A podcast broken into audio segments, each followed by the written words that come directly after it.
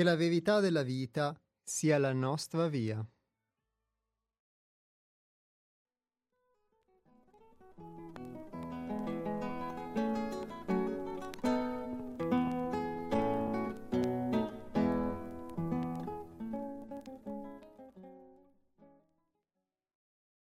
Con queste parole inizia una nuova puntata degli Astronauti, la trasmissione del Centro di Pedagogia Evolutiva 6 altrove sono le ore 12 e 12 del 28 ottobre 2022.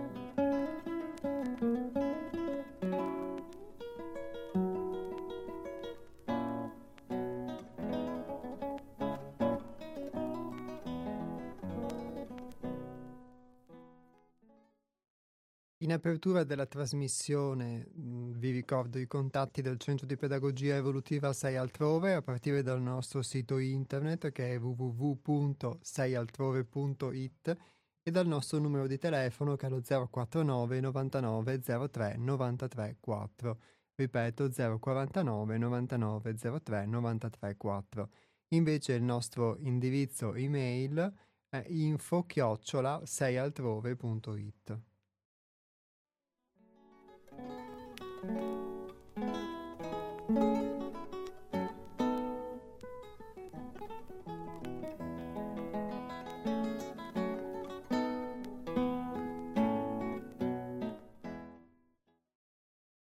E a proposito di contatti e numeri di telefono, vi ricordo anche quelli grazie ai quali potrete intervenire in diretta nel corso della trasmissione. C'è un numero di telefono che è lo 049 880 90 20 per poter telefonare in diretta, ripeto 049 880 90 20. Invece per chi preferisce scrivere un sms il 345 18 91 68 5, ripeto 345 18 91 68 5 per gli sms.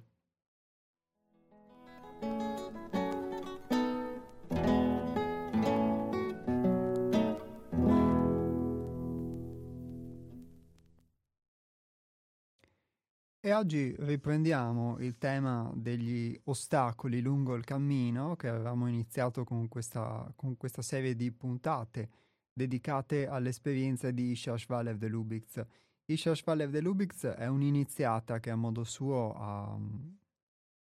ha cercato di poter trasmettere attraverso questi suoi scritti quella che è la sua esperienza, un'esperienza volta a una forma di illuminazione o di realizzazione o di risveglio, quindi che partiva da un presupposto, il presupposto che l'essere umano di fatto mh, vivendo una vita eh, ordinaria è ehm, addormentato e comunque ehm, necessita di, ovviamente laddove ha in lui questo intimo desiderio di potersi eh, risvegliare o di poter acquisire coscienza della propria vita e quindi ehm, vivere una vita diversa, sostanzialmente non più nel sonno o meno nel sonno. E mh, mhmm,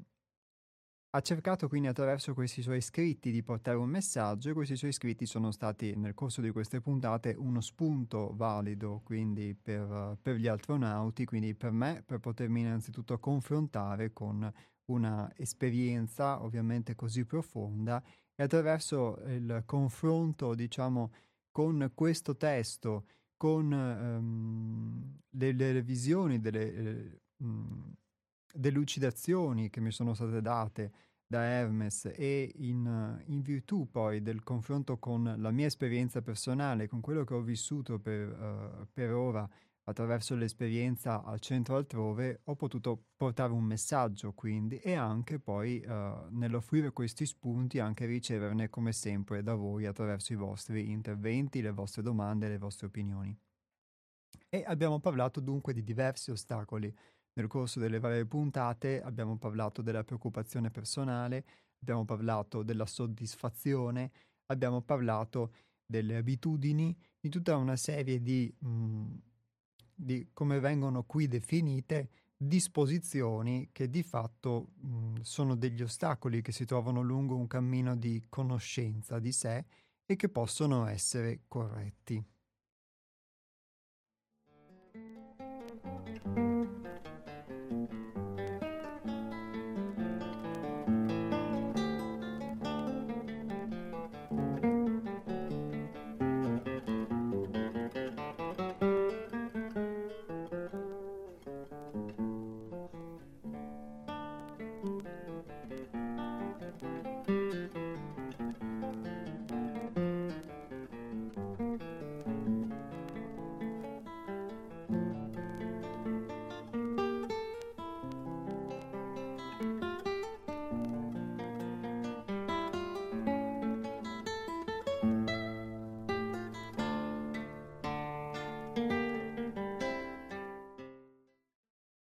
Proseguiamo quindi con la puntata di oggi, la lettura di un testo tratto dalla nostra autrice, quindi Shade Lubitz. Il libro di riferimento si chiama L'apertura del cammino e il testo di oggi parla proprio degli ostacoli più in generale.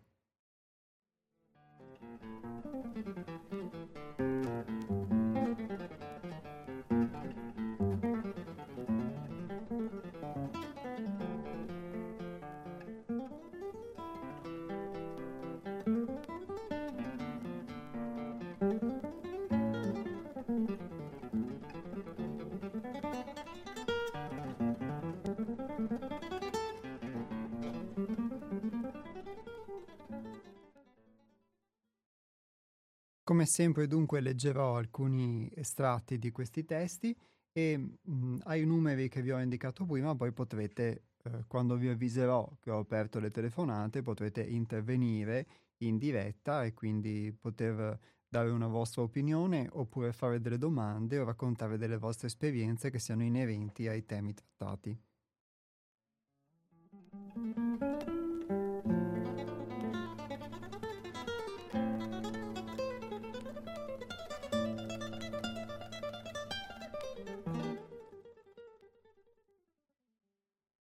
Gli ostacoli che ritardano la realizzazione del sovrumano possono essere classificati in due categorie.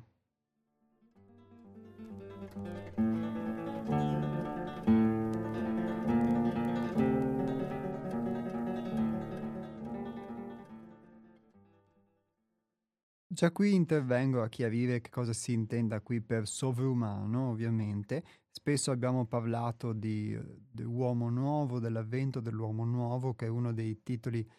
è il titolo di un libro che abbiamo pubblicato ad altrove come casa editrice e spesso anche alcuni di voi hanno fatto delle domande proprio inerenti a questo. E quello che qui si intende dunque per sovrumano, lontano da qualcosa diciamo che abbia a che fare con i supereroi della mitologia o con gli eroi della mitologia o con i semidei della mitologia, qui si intende invece una forma di illuminazione, come dicevamo, di realizzazione di risveglio che ci, che ci renda, ci porti in una condizione che sia diversa rispetto a quella ordinaria, cioè a quella del sonno, in cui facciamo le cose spesso in modo meccanico, in modo automatico, reagiamo, rispondiamo in modo meccanico, in modo automatico, come abbiamo visto nel corso di queste puntate.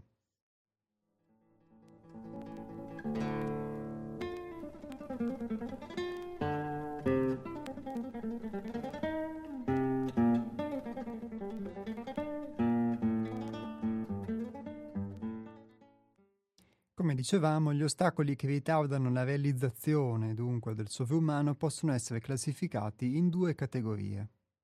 Da una parte le disposizioni che in generale si oppongono alla correttezza della ricerca, sono gli ostacoli che formano l'oggetto di questo studio.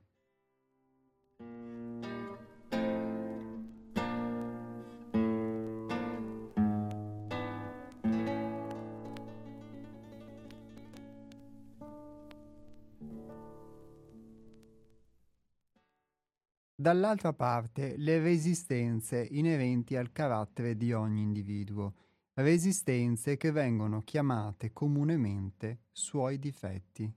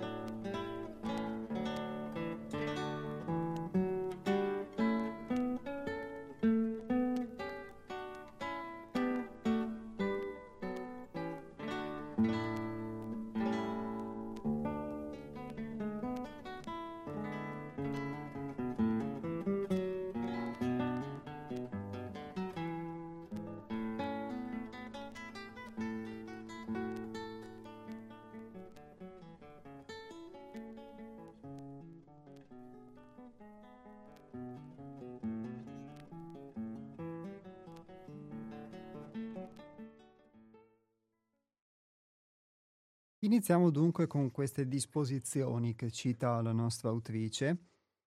che dice in generale si oppongono alla correttezza della ricerca. Ora noi ne abbiamo viste appunto alcune eh, indicate in queste puntate, quindi abbiamo visto la soddisfazione, abbiamo visto la preoccupazione personale,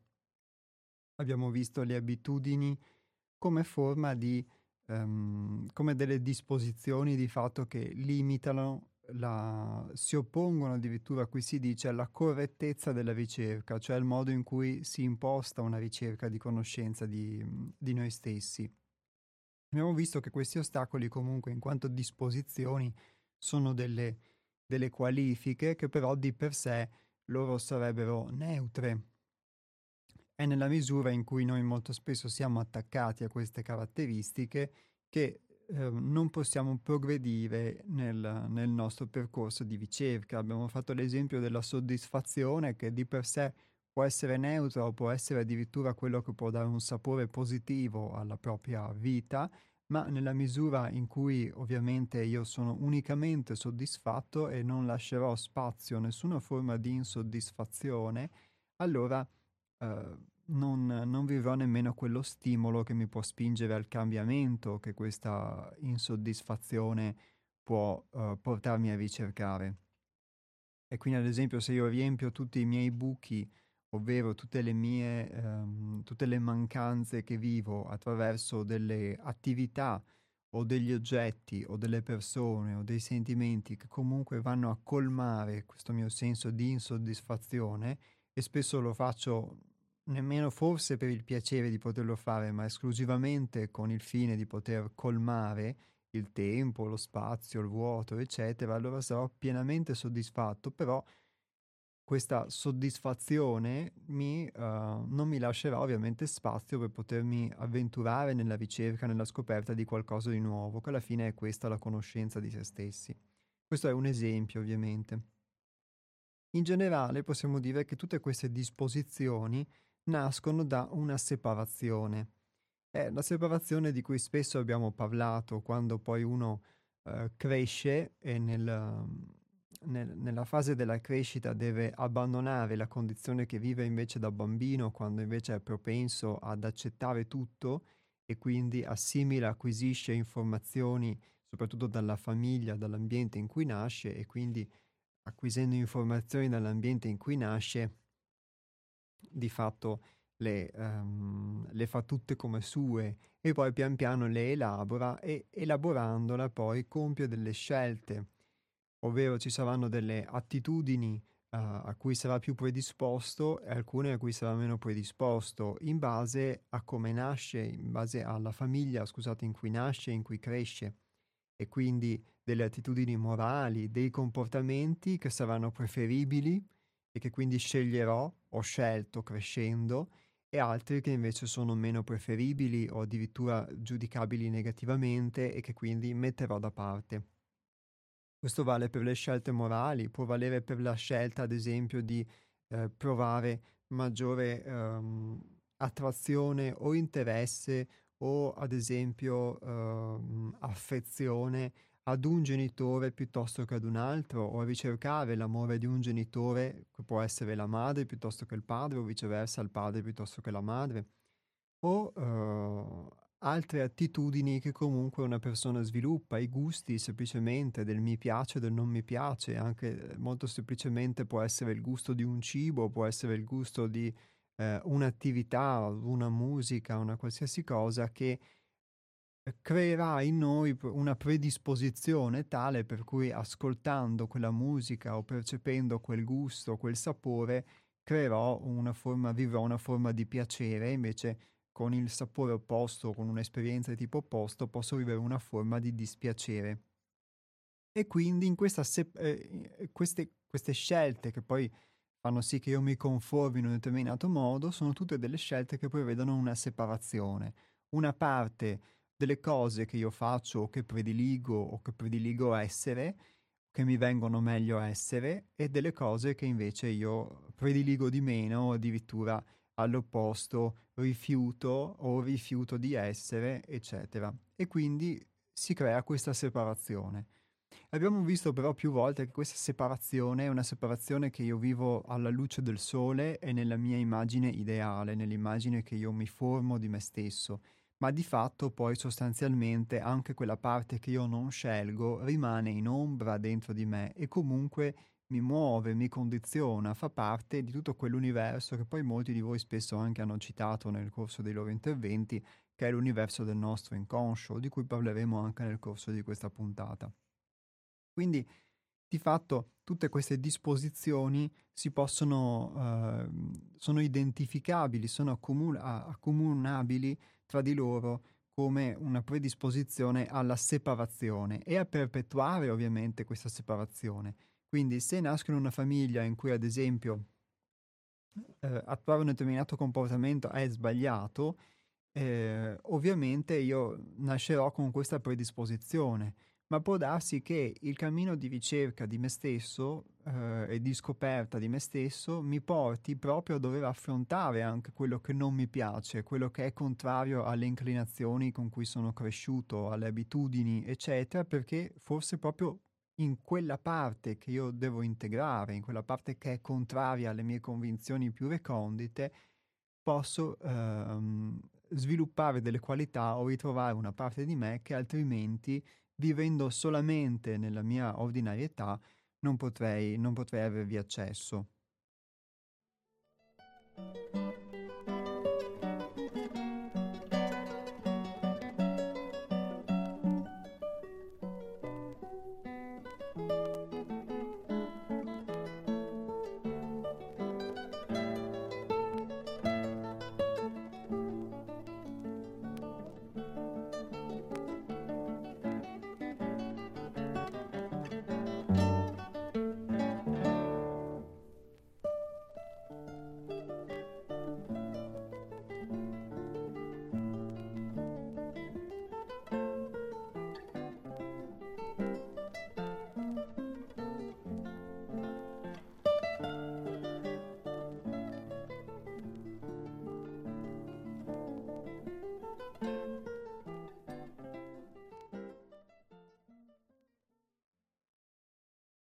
Queste oltre che delle, mh, delle disposizioni poi possono essere viste anche come dei luoghi comuni, delle credenze. Io assimilo ovviamente anche quelle che sono le credenze della famiglia in cui nasco, quindi un luogo comune eh, che può essere identificare determinate persone come negative o sbagliate o associare un determinato comportamento a qualcosa di sbagliato che diventa un luogo comune eh, per l'ambiente in cui nasco, in cui cresco, o lo è per delle esperienze che si sviluppano tra i suoi componenti e io lo assimilo. E poi però, come spesso abbiamo detto, questa credenza che assimilo la do per scontata, non me ne rendo nemmeno conto e diventa per me un'unità di misura, poi sia nel pensiero che nel mio modo di comportarmi che mi condiziona senza che io ne sia consapevole tutte queste cose che mh, mhmm, riguardano proprio il mio modo di essere, di cui, no, di cui appunto non sono cosciente finché non, metto, non, vi metto luce, come dirà poi la nostra autrice anche in un, in un punto più avanti del testo che leggeremo oggi, eh, la conoscenza di sé esige la luce cruda proiettata impietosamente su tutti gli aspetti del nostro comportamento. Quindi mh, mhmm, eh, per fare questo bisogna andare contro natura perché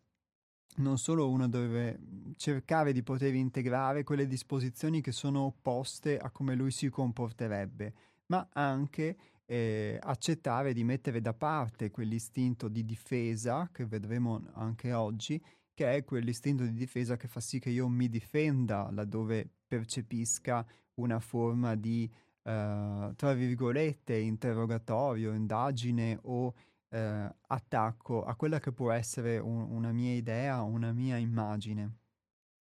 ideale.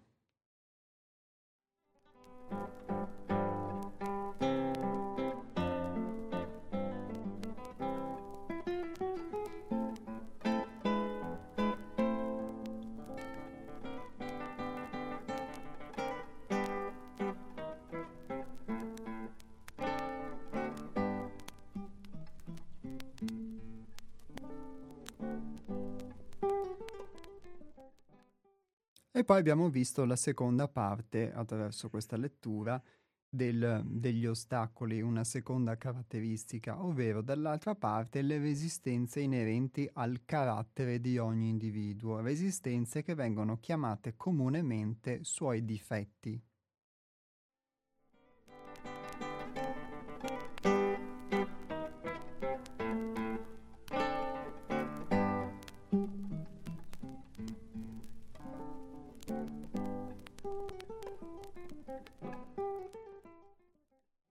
Le resistenze sono proprio quelle che, come vi citavo, quando questa luce cruda viene proiettata impietosamente su quelli che possono essere i miei difetti, io tendo ovviamente a potermi difendere. E dunque mh, mm, farlo è una cosa che riteniamo naturale, ma che sostanzialmente però ho visto nella misura in cui uno accetta un, di mettersi in discussione in un percorso di autoconoscenza, questo può diventare proprio un ostacolo, perché c'è una tendenza naturale che ho a potermi difendere, a potermi anche, come vedremo talvolta, giustificare, in modo che può essere realistico, plausibile o meno realistico o meno plausibile, però questa tendenza di fatto va in contrasto invece con l'apertura ad una luce che, proprio mettendo in luce alcuni aspetti del mio carattere, ecco, come sto dicendo, del mio carattere, può aiutarmi a comprendere meglio me stesso e anche a poter risolvere taluni di questi difetti, come vengono chiamati. Queste resistenze sono legate sostanzialmente a quello che è il possesso, a quello che è il senso di proprietà, perché quando qualcuno mette in discussione un comportamento che io adotto o anche una mia qualità che può essere definita difetto da alcuni o pregio da altri all'opposto, la stessa cosa contemporaneamente, io mi metto in um, mi sento messo in discussione. E quindi se prevale ovviamente l'apertura alla curiosità, alla conoscenza, alla consapevolezza di dovermi mettere in discussione o anche l'adattabilità allora posso, uh, diciamo, accettare questa cosa. Invece, se, come sarebbe mia inclinazione nel mio caso, non, non prevale questa apertura, ma prevale la difesa di quella che è questa mia peculiarità, questa mia caratteristica, allora la difendo come se fosse una mia proprietà, come se qualcuno invadesse un mio terreno, un mio territorio, o si appropriasse di qualcosa che è mio nel volermi togliere un'idea. E e questo ta- accade, credo, ogni qualvolta, anche nelle discussioni tra le persone, ci sia di mezzo poi eh, l'orgoglio e quindi viene messo in discussione il comportamento di qualcun altro, delle parole, eccetera, e, e c'è una forma di difesa. Questo ovviamente non vuol dire che uno debba all'opposto accettare tutto, ma come dicevamo prima ci sono sicuramente eh, diversi modi di fare le cose, ognuno di noi è, è diverso perché è vissuto un, ha un'estrazione diversa, è vissuto in un ambiente diverso, ha sviluppato una personalità in modo diverso e quindi talvolta le cose come le vediamo noi, come le facciamo noi, non sono necessariamente quelle eh, che, mm, che, vedono anche gli altri. E poi sempre ovviamente, eh, come vi dicevo, l'aspetto della flessibilità uno adotta un modo di fare, ma non sempre questo modo di fare eh, che può essere adatto in determinate situazioni può essere adatto anche ad altre situazioni dove si può richiedere un modo di fare opposto. E allora nella misura in cui rimango fossilizzato su un unico modo di fare che io difendo, che diventa il mio modo di fare, allora eh, eh, di fatto perdo di vista quello che può essere l'obiettivo, il contesto in cui si, mh, si richiedono delle modalità diverse ma nella misura in cui però rimango fisso unicamente su una modalità non, posso, non potrò mai accedere ad altre modalità e questo diventa un limite, diventa un ostacolo al miglioramento di me stesso.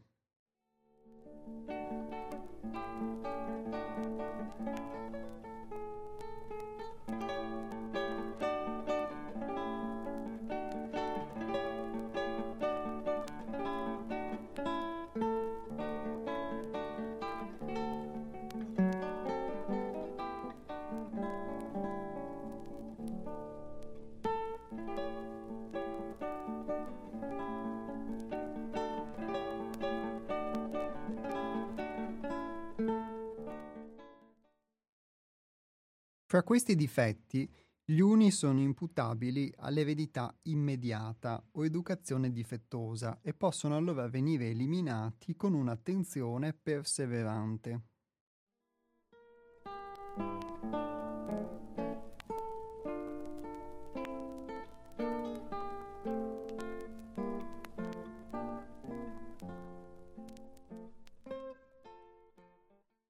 Qui per eredità immediata o educazione difettosa, l'autrice, che poi dobbiamo tenere sempre conto, ve lo ricordo che questo testo è stato scritto negli anni 50 e dunque anche il linguaggio ovviamente utilizzato è quello del,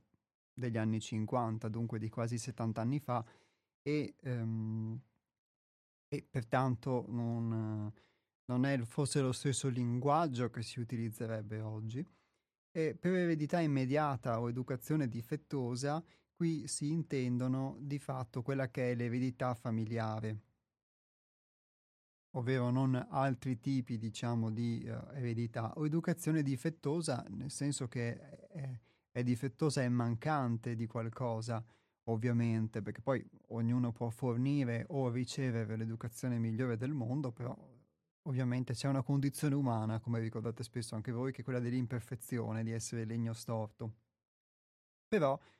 questi eh, difetti possono venire eliminati con un'attenzione perseverante e dunque qui parliamo delle prime disposizioni, come vi dicevo prima, e di quello che di fatto è un lavoro contro natura, ma è un lavoro che può essere fatto.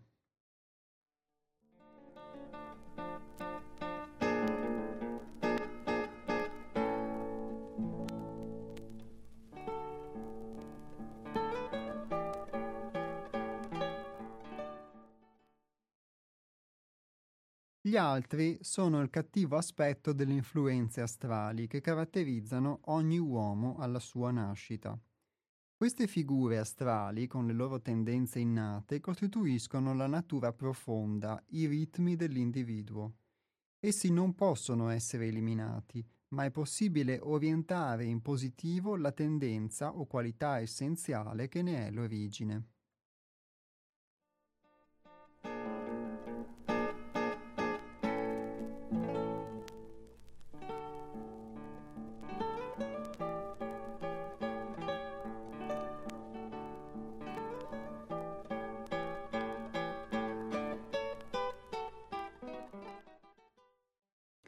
Qui parliamo dunque del secondo tipo, ovvero quei, di, quei difetti, quelle resistenze che vi citavo prima, che sono legate molto spesso ad un'idea di possesso, di senso, di proprietà. Allora, qui vengono definite come il cattivo aspetto delle influenze astrali che caratterizzano ogni uomo alla sua nascita. Allora, la nostra autrice Isha Schwaller de Lubix è di estrazione ermetica, ci sono molte vie, molte tradizioni che hanno concorso poi allo sviluppo di un uh, percorso sapienziale, di diversi percorsi sapienziali e mh, vie che nella maggior parte dei casi possiamo dire che portano verso un'unica meta, che è quella che dicevamo all'inizio, ovvero di una acquisizione di uh, consapevolezza, acquisizione, una presa di coscienza e dunque una forma di risveglio, di illuminazione che ovviamente poi varia da individuo a individuo, da di grado in grado, di esperienza ed esperienza, ma che però a seconda della via che uno percorre può prevedere un determinato linguaggio, l'utilizzo di determinate immagini, la, l'affidarsi a una determinata tradizione culturale piuttosto che un'altra. Quindi sarà sicuramente diverso il linguaggio di chi segue un'estrazione ermetica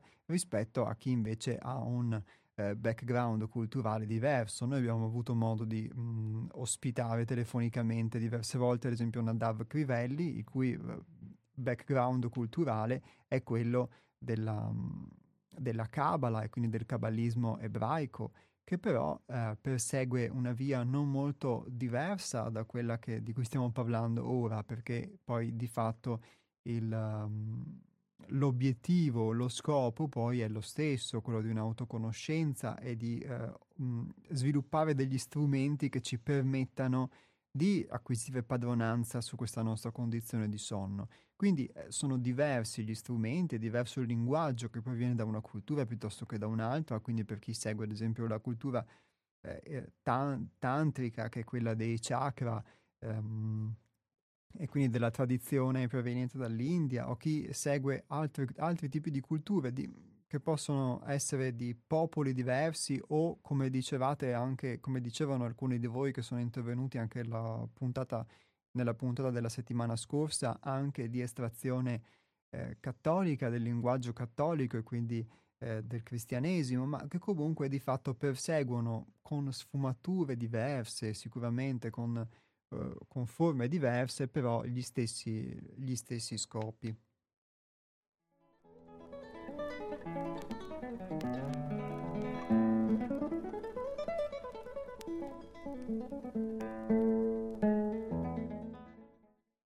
E dunque anche con eh, sfumature e estrazioni culturali diverse, di fatto non cambia lo scopo, cambiano però che so, quello che è il linguaggio, quelle che sono le immagini utilizzate. Dunque qui le immagini utilizzate sono quelle dei pianeti, perché nell'ermetismo c'è un riferimento alle influenze che i pianeti esercitano poi in quella che è la nascita di una persona e il suo sviluppo il suo individu- eh, come, come individuo e quindi nell'essenza del suo carattere. Dunque adesso le eh, le terminologie e gli aggettivi che utilizzeremo per indicare queste modificazioni di fatto possibili e questi eh, difetti o queste qualifiche della, della, possibili della nostra natura sono legate ai pianeti.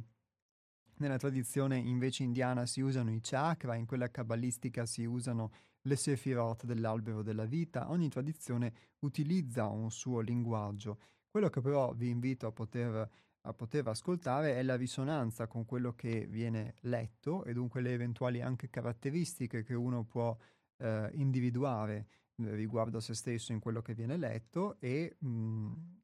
e poi anche la, la, possibilità, la qualifica che viene indicata per una uh, possibilità di miglioramento.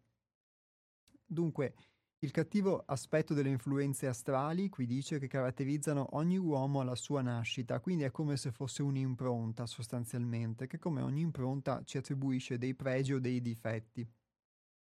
Queste figure astrali, con le loro tendenze innate, costituiscono la natura profonda, i ritmi dell'individuo, quindi sostanzialmente questa influenza astrale è un'influenza che possiamo definire subconsciente, cioè qualcosa che di fatto ci influenza, mi influenza nel, nel modo di comportarmi, nel modo soprattutto di reagire, quindi co- comportamento, qui parliamo di comportamento automatico, quello che adotto molto spesso senza pensare e che quindi si innesca senza che io possa sviluppare un pensiero cosciente su di esso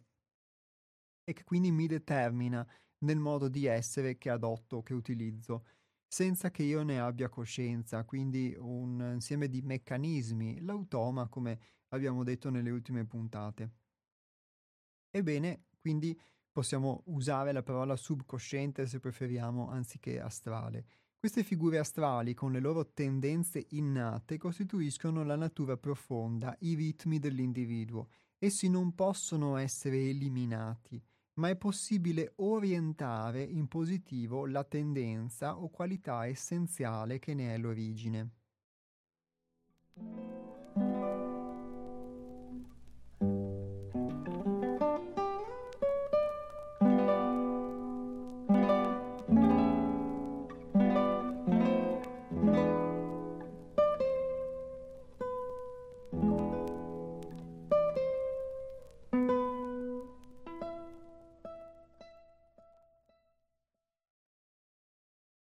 Tratta allora di una modificazione della loro applicazione, cioè di una trasposizione del loro modo e del loro oggetto.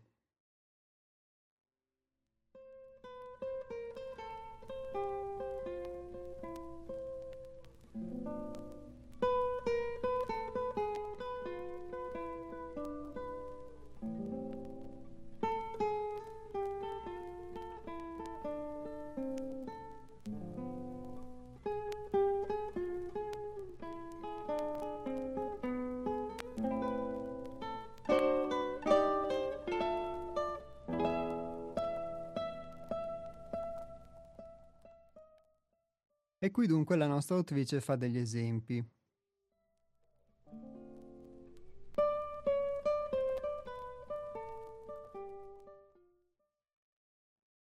La collera e l'aggressività marziane possono essere trasformate in coraggio e in gioia del sacrificio.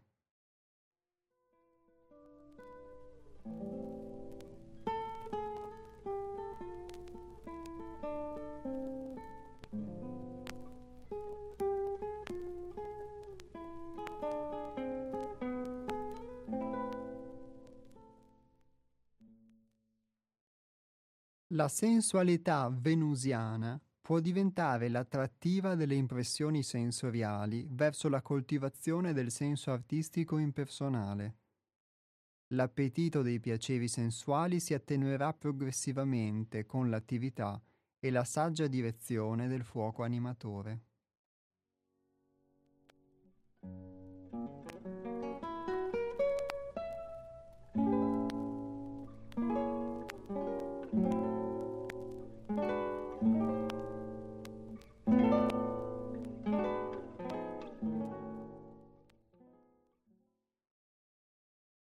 L'attività trepidante del mercuriale,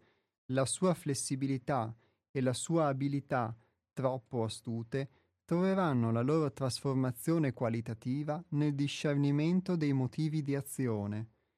e nell'applicazione della destrezza ai gesti essenziali di una tecnica, per esempio.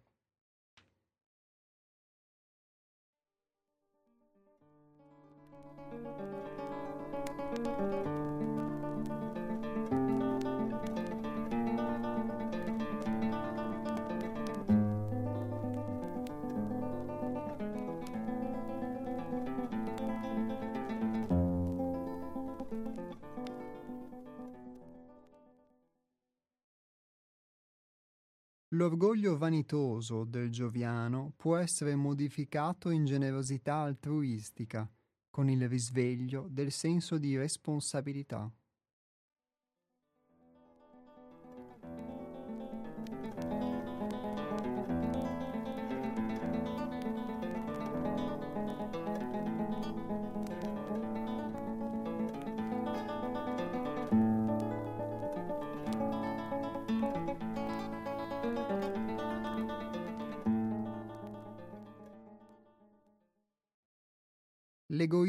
Del saturniano pessimista può diventare una sorgente di conoscenza con lo studio delle cause profonde e la mediazione silenziosa.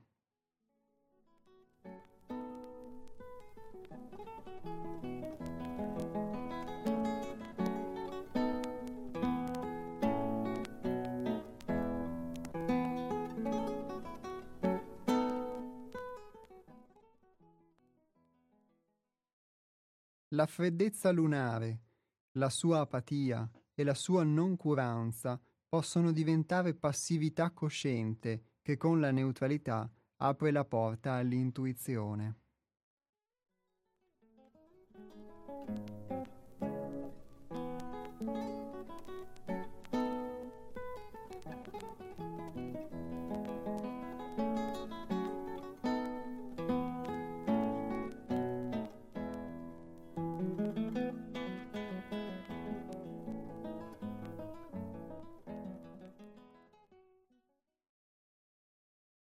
La tendenza ambiziosa e dominatrice della natura solare può trasmutarsi in potenza espansiva dell'amore impersonale, il quale non sviluppa la sua forza attrattiva che per irradiarla con un senso altruistico.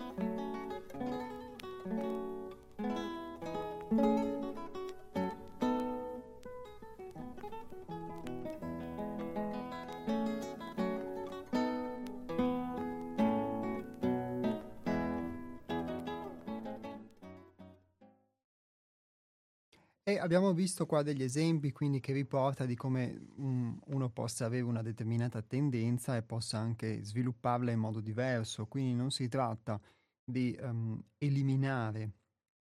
sostanzialmente queste che sono delle nostre caratteristiche sostanzialmente subconscienti e quindi che determinano in profondità ciò che siamo, ma di poter orientare quindi quelle stesse caratteristiche in un modo diverso. Ovviamente solo all'interno di un percorso eh, di autoconoscenza, di un lavoro su di sé, sostanzialmente possono essere orientate queste caratteristiche, altrimenti ci determineranno nel nostro modo di essere senza um, che nemmeno ce ne accorgiamo. Quindi, ad esempio, qui um, vengono utilizzati per analogia, come dicevamo, i pianeti, dunque una delle tendenze che vengono definite marziane o venusiane oppure mercuriali o di Giove o di Saturno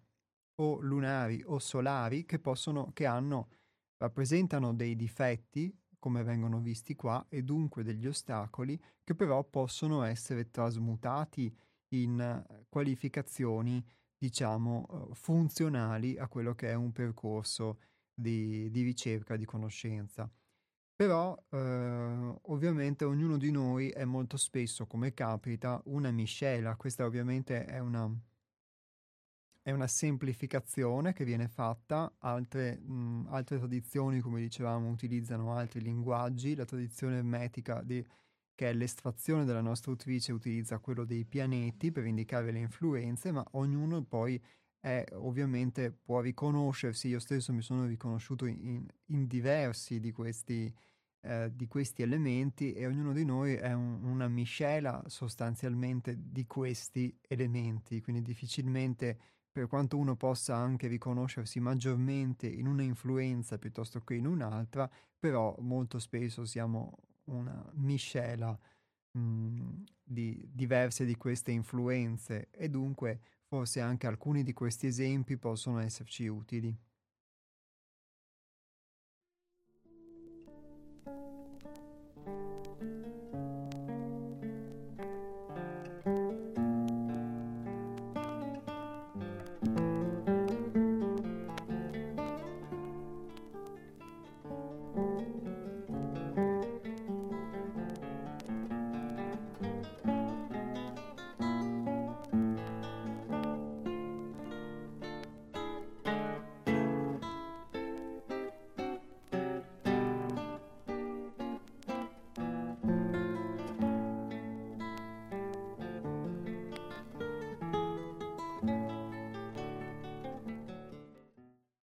Do la parola anche a voi, quindi sono aperte le telefonate. Il numero per la diretta è lo 049 880 90 20. Ripeto 049 880 90 20. Invece per gli sms il 345 18 91 68 5. Ripeto 345 18 91 68 5 per i messaggi.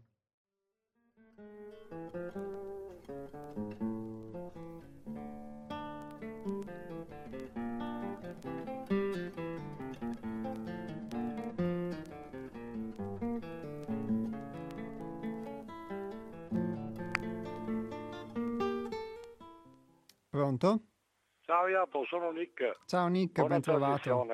Grazie. Eh, abbasso quel telefonino elettronico, quello grande, sto parlando con il mio eh, primitivo, no? Mamma ok, mia. va bene, grazie. Ti ringrazio per la trasmissione. Di niente, eh, figurati. Tutte le cose che sono venute e tutte le comunicazioni nell'ordine del logos, logica, comunicare logica, sono fatti da esseri umani, è vero? Sì. Noi abbiamo usato sempre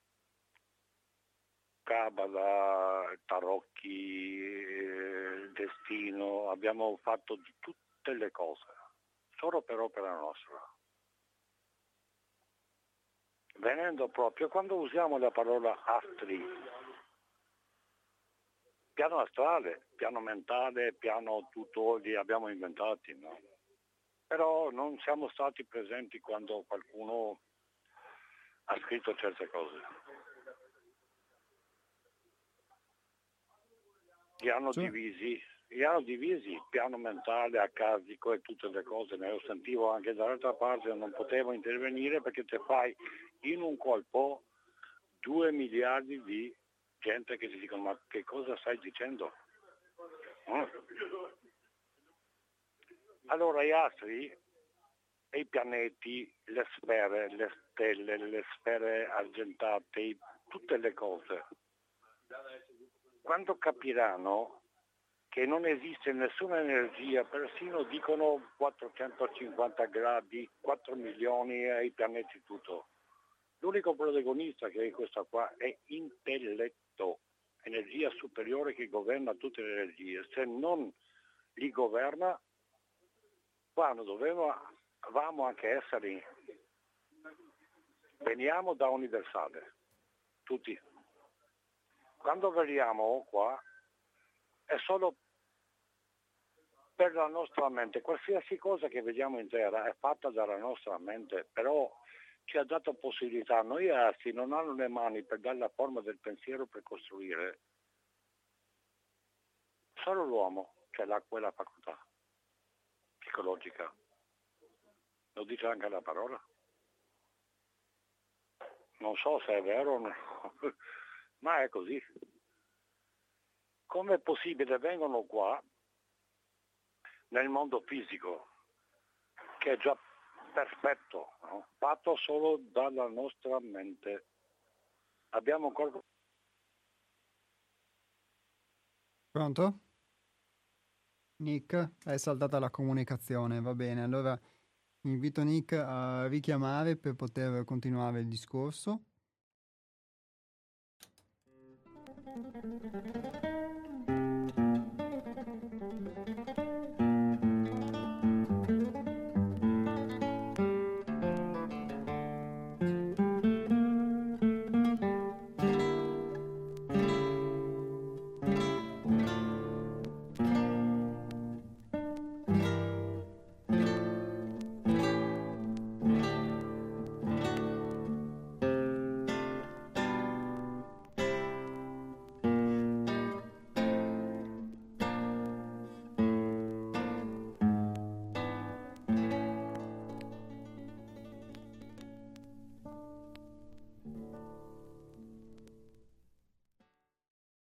Sì, beh, comunque, come dice Nick, sicuramente la classificazione che viene fatta poi è umana e dipende sempre dalle,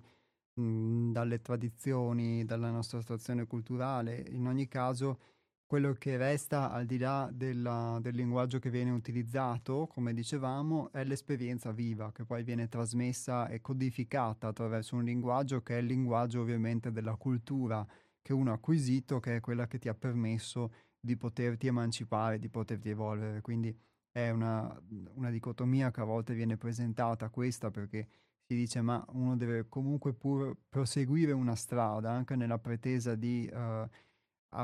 individualizzarsi o di emanciparsi da tutto ciò che è venuto prima, però inevitabilmente quando cammini e compi i primi passi devi comunque seguire le orme di qualcuno, che siano delle orme eh, preimpostate o che sia un percorso della società in cui vivi o un, mod- un esempio di qualcun altro, ma in ogni caso devi comunque seguire delle orme all'inizio e, e, poi da lì puoi anche rimettere in discussione i tuoi stessi passi, puoi anche rimettere in discussione gli stessi strumenti che utilizzavi, il modo di percorrerlo, però all'inizio in qualche modo devi pur sempre iniziare. Dunque inevitabilmente credo che poi ogni cosa, questo vale sia per un uh, un percorso, ma vale anche per la propria vita. Io credo poter um, essere in ogni caso grati a quelle che, che, sono le condizioni che ci hanno permesso di esistere. Quindi va detto questo, che quindi ogni volta che anche noi mh, abbiamo fatto uh, una scelta, abbiamo scelto qualcosa e messo da parte qualcos'altro e dunque abbiamo sviluppato un un comportamento e una personalità attorno a queste nostre scelte che poi noi qui identifichiamo come ostacoli in una certa misura, come delle qualifiche che siamo, eh, sia quelle che abbiamo acquisito, come abbiamo visto, sia quelle che sono invece frutto di fatto delle, chiamiamole congiunzioni astrali o comunque di come siamo stati miscelati quando siamo nati, eh, ma di fatto poi comunque queste condizioni piacciono o no, ci hanno permesso di esistere, ci hanno permesso di vivere e ci permettono di sopravvivere. E quindi sicuramente eh, non vanno disprezzate, non vanno buttate via come qualcuno chiedeva anche in qualche trasmissione, in qualche puntata fa, ma semplicemente vanno riconosciute per ciò che sono e comunque non è che debbano essere processate o debbano essere eh, sciolte nell'acido sostanzialmente, perché ognuno è ciò che è E qui si tratta di poter conoscere però effettivamente ciò che uno è e avere degli strumenti in più che ti permettano anche attraverso l'individuazione di alcuni nostri comportamenti di poterci conoscere e dunque di poterci poi orientare a come eh, adoperare questa sostanza che, che, che, sono sostanzialmente in un modo piuttosto che in un altro. E quindi fare in modo che eh, anche una, un percorso di conoscenza di me possa eh, trovare spazio in ciò che sono e non debba invece eh, eh, la mia materia costitutiva sostanzialmente essere solamente eh, di ostacolo e quindi sviluppare sempre meno una frizione, una resistenza tra quello che è un percorso di conoscenza di me stesso e invece questa necessità insita nella nostra struttura che abbiamo acquisito di dovermi difendere e quindi di dover essere, rimanere in un determinato modo.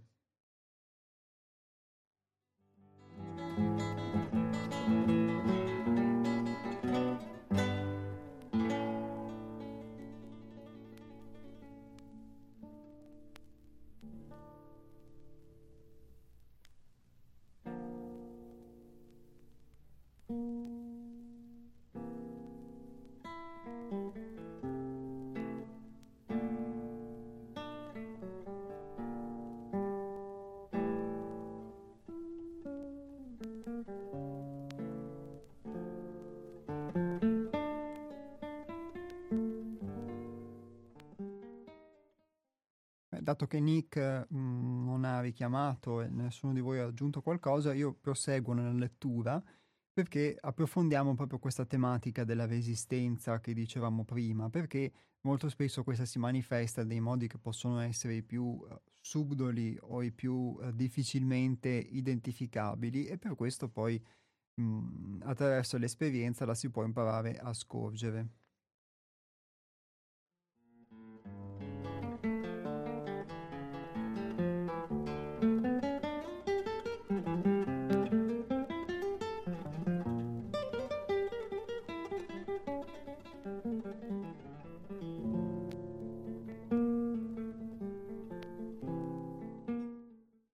Posso dire che l'ostacolo di cui leggeremo ora è un ostacolo in cui mi riconosco particolarmente perché eh, diciamo ci sono entrato a contatto grazie all'insegnamento di Hermes e alla vita nel centro eh, moltissime volte, ho potuto lavorarci molto, è comunque un ostacolo che ancora eh, connatura la mia esperienza, però so, posso dire di, di, di riconoscermi molto in questo testo, quindi spero che la sua lettura possa essere di utilità anche a voi.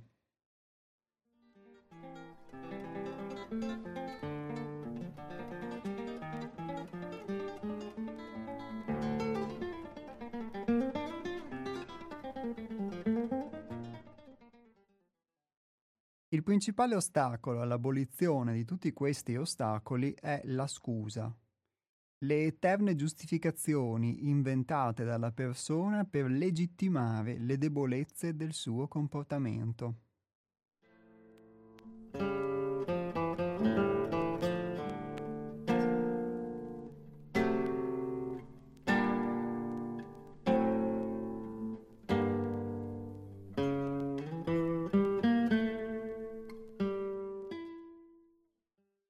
Nessuna trasformazione è possibile con la scusa, nessuna luce può attraversare il velo delle illusioni tessute dai nostri giudizi deformanti.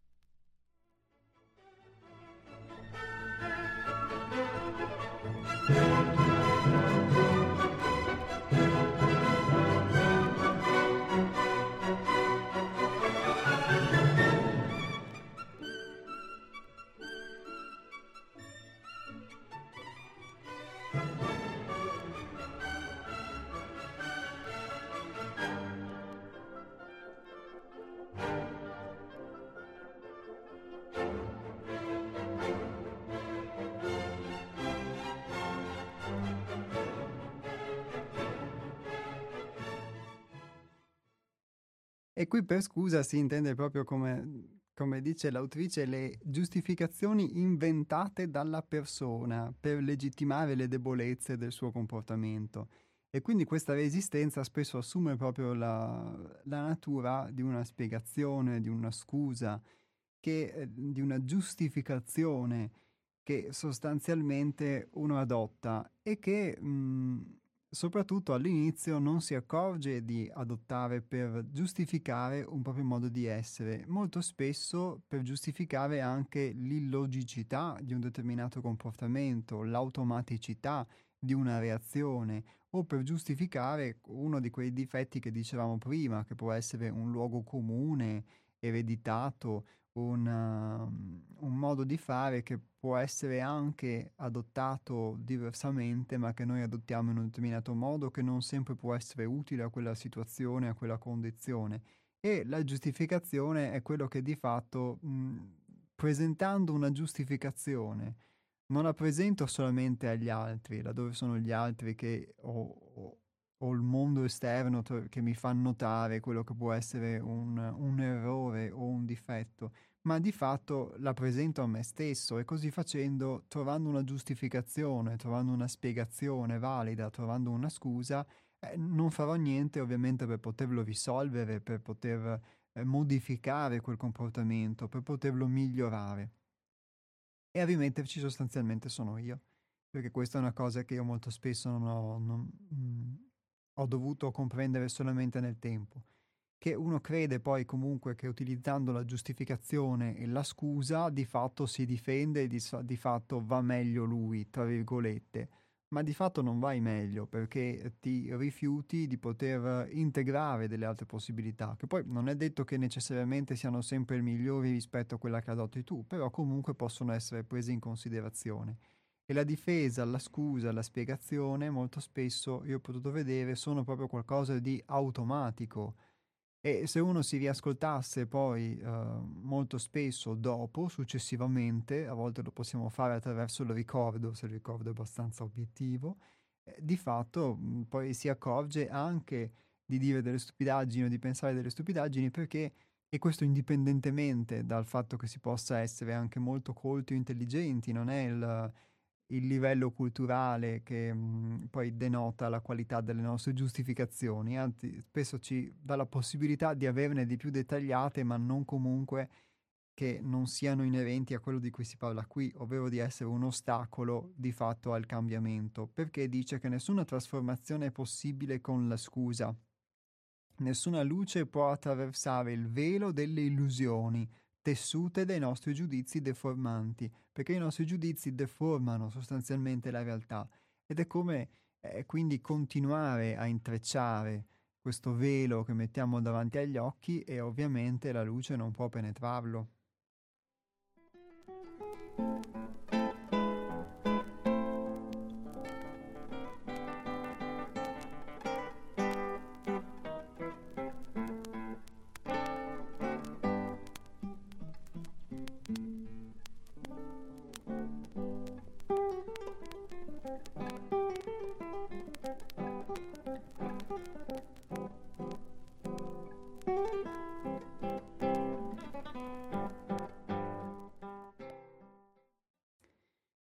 Qui cosa si intende, per fare un esempio? Allora, mi può essere fatto notare che sto facendo qualcosa in un determinato modo e anziché mettermi nelle condizioni di poter valutare che ci sono altri modi di fare, di fare quella cosa, ad esempio, o che mh, mm, forse quella modalità in un determinato eh, momento, una determinata condizione può essere meno preferibile invece rispetto ad altre modalità più funzionali, più pratiche e quella modalità che adotto invece può essere preferibile in un'altra condizione, allora anziché potermi aprire a questa possibilità o valutare questa possibilità, do una giustificazione, do una scusa che fa sì che io comunque non cambi la modalità di, di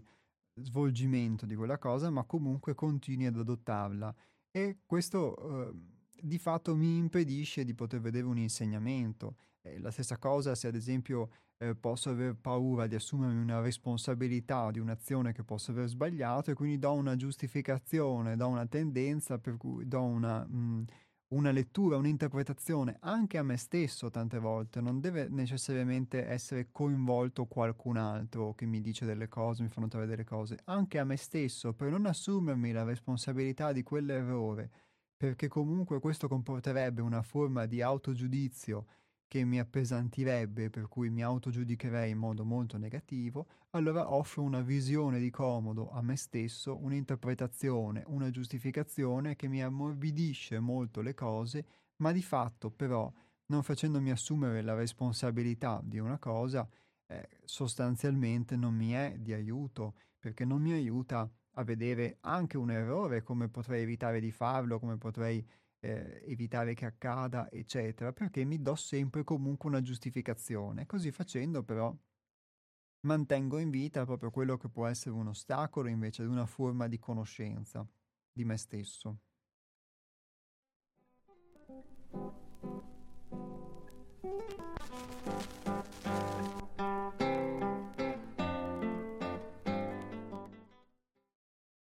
Accecati dalle nostre continue giustificazioni, soffochiamo ogni possibilità di discernimento. Se la vera conoscenza delle nostre tendenze è la condizione necessaria al risveglio della nostra coscienza, come possiamo realizzare effettivamente questo risveglio se deformiamo con la scusa le motivazioni profonde dei nostri atti?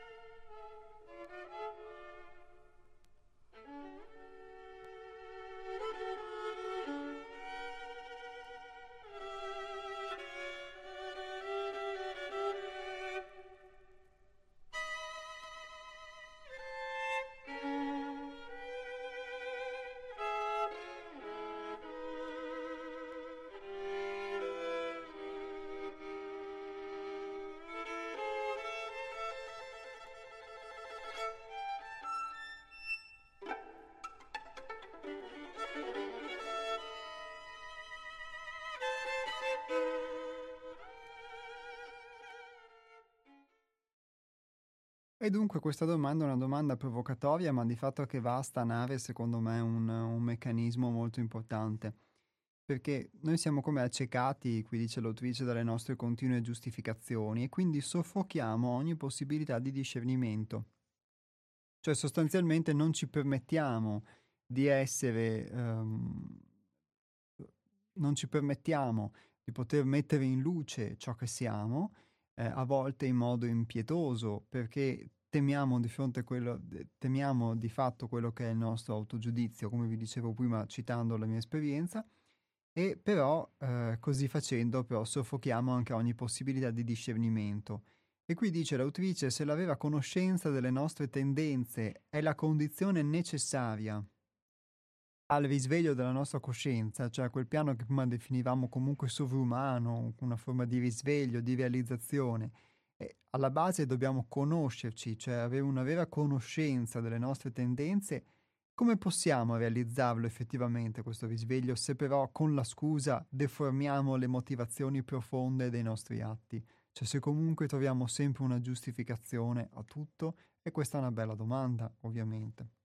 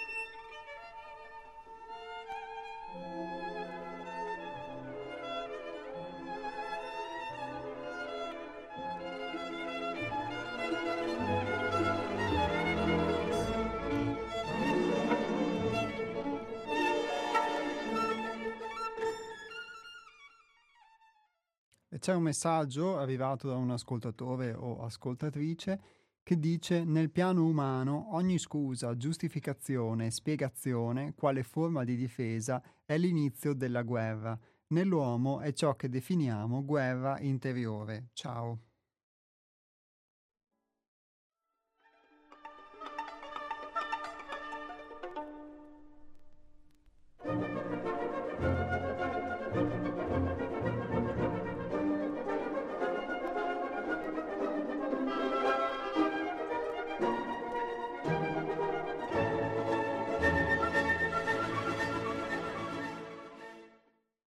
Sicuramente interessante questo messaggio perché ovviamente noi attraverso la scusa, attraverso la giustificazione, sembra quasi che cerchiamo una forma di pacificazione in realtà in noi. In realtà forse proprio come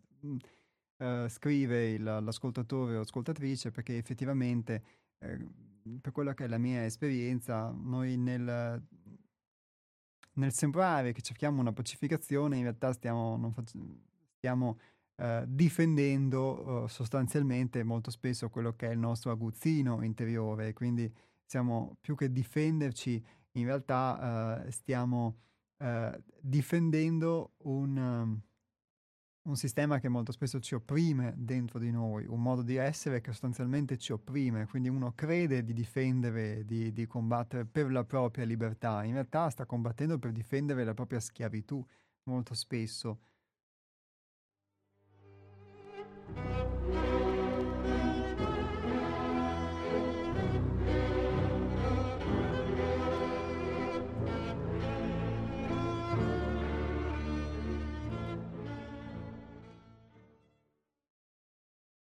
La conoscenza di sé esige la luce cruda proiettata impietosamente su tutti gli aspetti del nostro comportamento. La scusa è una viltà,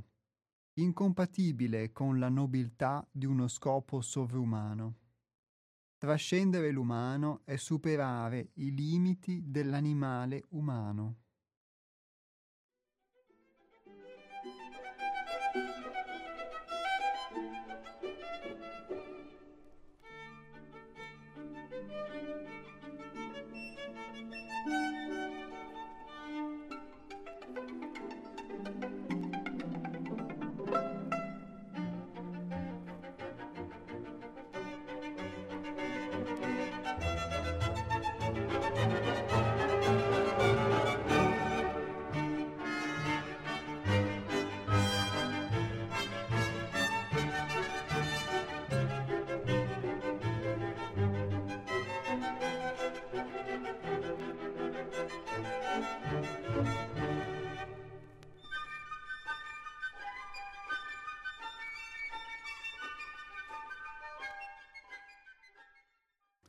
Quindi du- dunque qui si parla di proiezione impietosa sostanzialmente, di una luce cruda su tutti gli aspetti del nostro comportamento. Quindi prima di tutto impietosa nel senso senza farsi impietosire eh, da, da, noi stessi. Poi ovviamente questo non significa che uno debba autocondannarsi, non significa che uno debba autogiudicarsi, perché poi questa cosa poi sicuramente eh, va a... Ehm,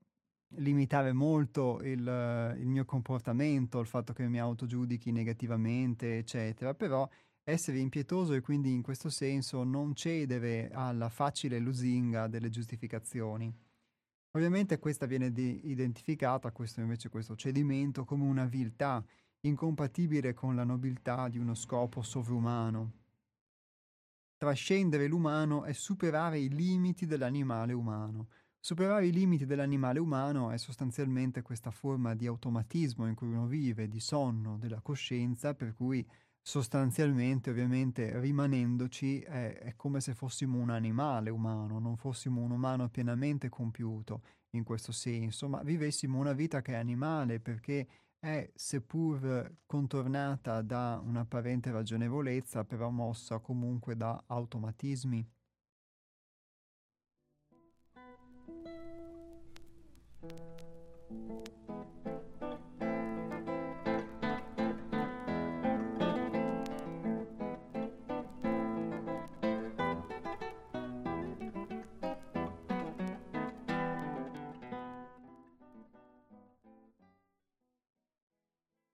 La scusa è la difesa dell'essere inferiore,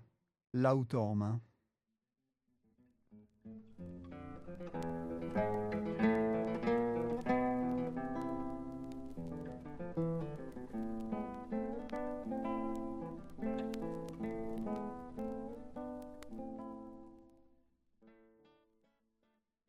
Riconoscere i propri difetti non è affatto umiliante per la coscienza spirituale, per la quale queste debolezze sono d'ostacolo alla sua sovranità.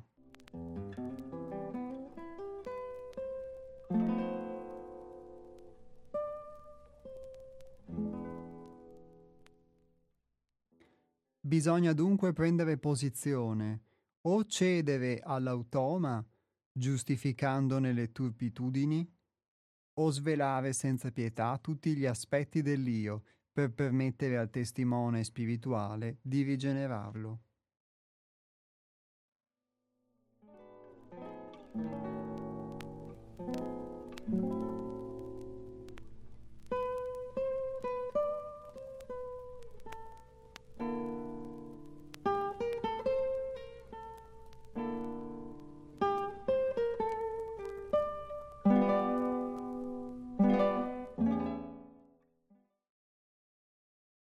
Quindi questa possibilità di rigenerazione da parte del testimone spirituale di fatto è una possibilità che abbiamo. Io posso vedere che molto spesso sono identificato nell'automa e cedo nel, all'automa, quindi giustifico molti comportamenti di fatto e però così facendo mi privo di una possibilità di essere, la possibilità di rigenerare sostanzialmente l'automa, perché come dicevamo prima, noi abbiamo delle inclinazioni che possono essere dei difetti che possono essere però orientate in modo diverso. Spesso però uh, ricadiamo, posso, è una cosa che posso vedere su di me, nel, um, in una forma di uh, umiliazione nel dover riconoscere i propri difetti, a volte anche nella propria intimità, della propria coscienza, a maggior ragione poi se invece sono, questa cosa avviene in pubblico, ovvero in presenza anche di più persone perché i difetti sono comunque miei, è come i panni sporchi che si lavano in famiglia, è come se fossero mie, i miei pantaloni sporchi, i miei indumenti intimi, sostanzialmente. E, ehm, e dunque invece uh, non c'è nulla di umiliante di per sé nella misura in cui uno riconosce che comunque mh, mm, non c'è nessuno che è perfetto, non siamo tutti imperfetti, è che siamo, mh, mm, a volte vedo in me un forte attaccamento ad un'idea di dover essere in un determinato modo, dover essere impeccabile o di dover essere pulito o intelligente o dover essere in un modo che comunque sia positivo o apparire come tale, a volte molto irragionevole per proprio questo attaccamento e che però ti impedisce di poter accedere alla possibilità quindi anche di poter mondare ehm, i, i, tuoi difetti e quindi sostanzialmente che i tuoi difetti possano essere mondati e possano essere declinati in una funzione utile. Ecco, questa è la lettura di oggi che io spero possa, possiate averne tratto utilità e giovamento, come sicuramente ne ho, ne ho tratta io perché uh, ho, potuto, ho, potuto, rivedere alcune parti, alcune parti di me stesso. Possiamo dire che in sostanza Conoscere noi stessi significa conoscere le nostre predisposizioni, come dicevamo, e conoscere molto spesso i nostri difetti, le nostre inclinazioni e però potersi anche dare una possibilità. A volte ci sono degli elementi come la giustificazione che sembrano aiutarci nel difendere noi stessi, ma sostanzialmente in realtà ci aiutano solamente a impaludarci molto spesso ancora di più. D'altra parte però bisogna essere a contatto anche con una luce che sia una luce della conoscenza, per cui la luce a cui siamo abituati è molto spesso effettivamente la luce dell'interrogatorio, per cui uno si identifica in una forma di difesa e deve ovviamente potersi, potersi rilassare, poter comprendere che la situazione è diversa per potersi invece eh, orientare verso un atteggiamento, un atteggiamento diverso. E eh, in ogni caso comunque quello che abbiamo espresso è un punto di vista sia quello dell'autrice sia quello legato al mio commento. Noi anche sempre accettando uh, i vostri commenti e i vostri interventi. Oggi ovviamente c'è stato meno spazio anche perché la trasmissione è iniziata un pochino più tardi, però il, um, cerchiamo sempre di poter integrare tutti i punti di vista perché tutti i punti di vista hanno il diritto di esistere, quindi questo è essenzialmente lo scopo primario anche di un centro come altrove, integrare tutti i punti di vista, non solo quelli che uno ha dentro di sé e che non è affatto unitario, ognuno di noi nel suo modo di pensare granitico, nel suo modo di essere, ma anche quelli altrui e anche tutti i punti di vista possibili, anche quelli che possono essere identificati come sbagliati, perché sicuramente c'è della verità in ogni cosa. E quindi il fatto di poter comprendere di poter ammettere tutti i punti di vista e ovviamente poi riservarsi come sempre il diritto, come dicevamo prima, di poter discernere, quindi non lasciare che il discernimento sia annebbiato, come spesso lo è dalle nostre molte giustificazioni, ma di poter, ehm, poter ammettere qualcosa che si condivide oppure non ammetterlo, quindi eh, dare la possibilità del diritto di esistere ad ogni cosa, quindi ad ogni forma di vita, ad ogni modalità di essere, ad ogni modalità di pensare, di agire, fermo restando poi che ognuno poi ha il diritto di poter ammettere però qualcosa e quindi farlo proprio oppure no, a seconda della sua capacità di discernere. E questo vale ovviamente anche per noi stessi.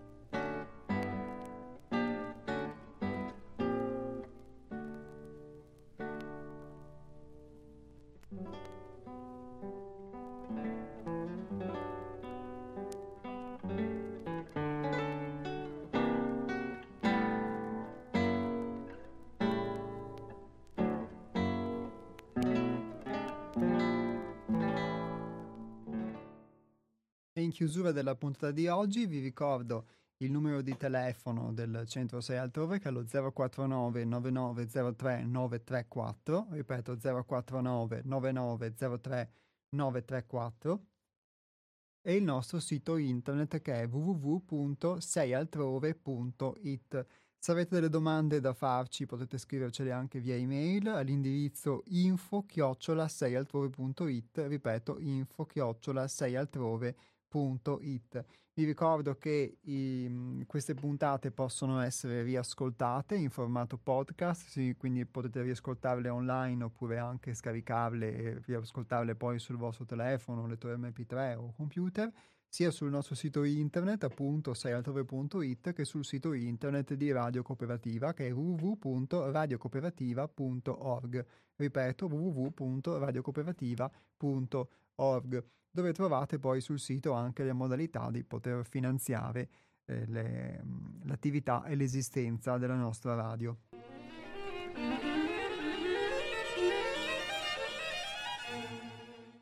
E gli astronauti vi danno appuntamento dunque al prossimo venerdì, sempre dalle 12 alle 13.30 su Radio Cooperativa.